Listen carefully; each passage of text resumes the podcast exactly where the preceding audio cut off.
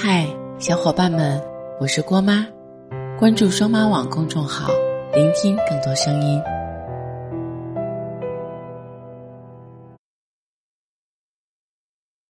很多粉丝在后台留言中问道，一段婚姻走到尽头的时候，该如何去保护自己的权益？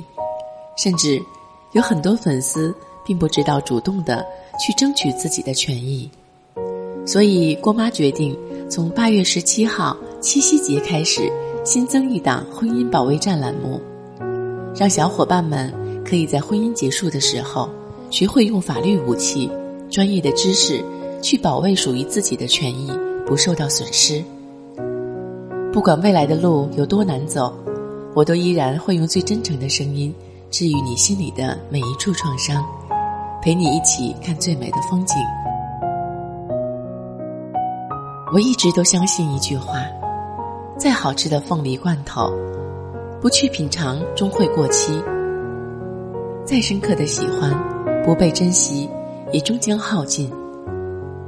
有时候我们犯了一个错，总以为未来还有机会去弥补，但是我们都忽略了有些错犯了就再没机会改正了，错过的人也一样不会再回来了。大壮看着这座城市的天空，突然被一片晚霞吸引，金黄和赤红互相照应着。时隔多年，他又再一次归来了。北京很大，那是大壮毕业后对北京的第一印象。他的第一份工作是程序设计，态度很努力很认真，但是他越认真，别人就越是拿他当苦力。除了码程序之外，还要倒垃圾、替老员工背黑锅、被老板骂之类的杂活要做。后来大壮辞职了，没有收入的他就窝在李彤租的房子里给大公司投简历。太闲的时候，他就收拾屋子。李彤不想大壮太有压力，有时候怕大壮没有钱用，就偷偷地往他钱包里塞钱，这让大壮的心里非常难受。他不是大男子主义，但是也不想靠女人吃饭。工作没着落的大壮变得很急躁，直到大学室友联系他的时候，大壮满血复活了。大学时候说要合作开一个水果店，那时的大壮甚至连想都没想，就把李彤所有的积蓄拿去开店了。结果呢，是大学室友染上了赌博，欠了很多钱，所以就骗了一心想挣钱的大壮。没了积蓄的他们只能搬到一个环境很差的旧小区里。李彤用消毒液把地板、柜子擦了一遍又一遍，也只是勉强能住人。大壮呢，就到处投简历，也不再嫌弃工作没前途，给的钱太少，白天上班，晚上兼职，只要给钱就做。李彤的一个同事是富二代，对他有意思，也知道他有男朋友，但是还是隔三差五的送他礼物。李彤就一直拒绝他的好意。有天下班的时候，富二代同事穷追不舍的求李彤给他一个拥抱，他刚伸开胳膊就被李彤很用力的推开了。而这一幕恰好被顺路来接李彤下班的大壮看见了。回到家，大壮坐在椅子上问，那男的为什么要抱你？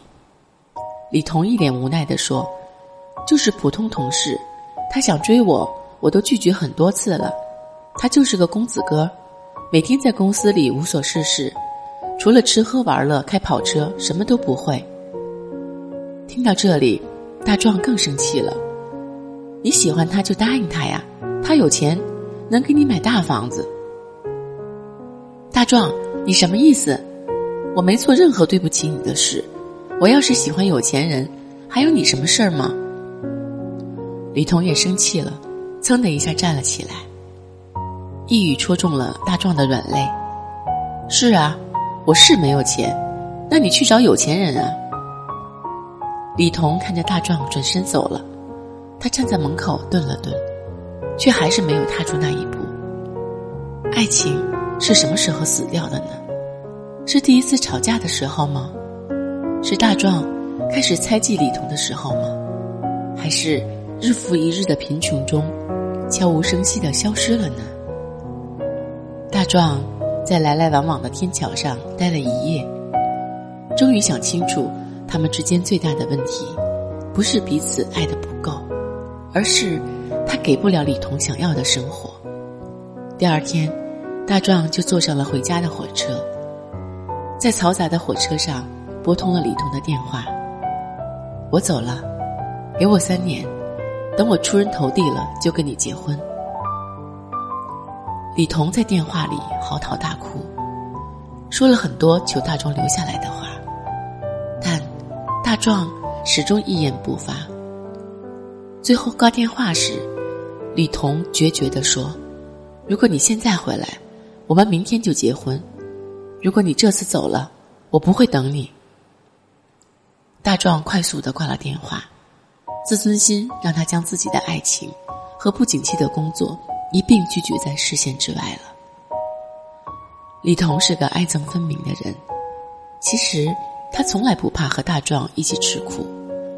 他真正失望的是，自己并非是个爱慕虚荣的人，可大壮却低估了自己想和他共度一生的决心。后来李彤就换了联系方式，彻底跟大壮断了联系。一别多年，大壮再次从3000公里外的南方踏上了北京这片土地。过往的种种令大壮触景生情，他望着那片赤红的晚霞，眼角微微泛着泪光。那天两个人分开的时候也是这样的景象。直到再一次回北京的那一刻，他才明白，没有谁会永远站在原地等谁。城市也从来不会因为一个人的离去而改变什么，而大壮也终于回到这条熟悉又陌生的路上，独自前行，陪你走过千山万水，说你想听的故事。订阅郭妈，我们明天见，拜拜。你在等待着谁？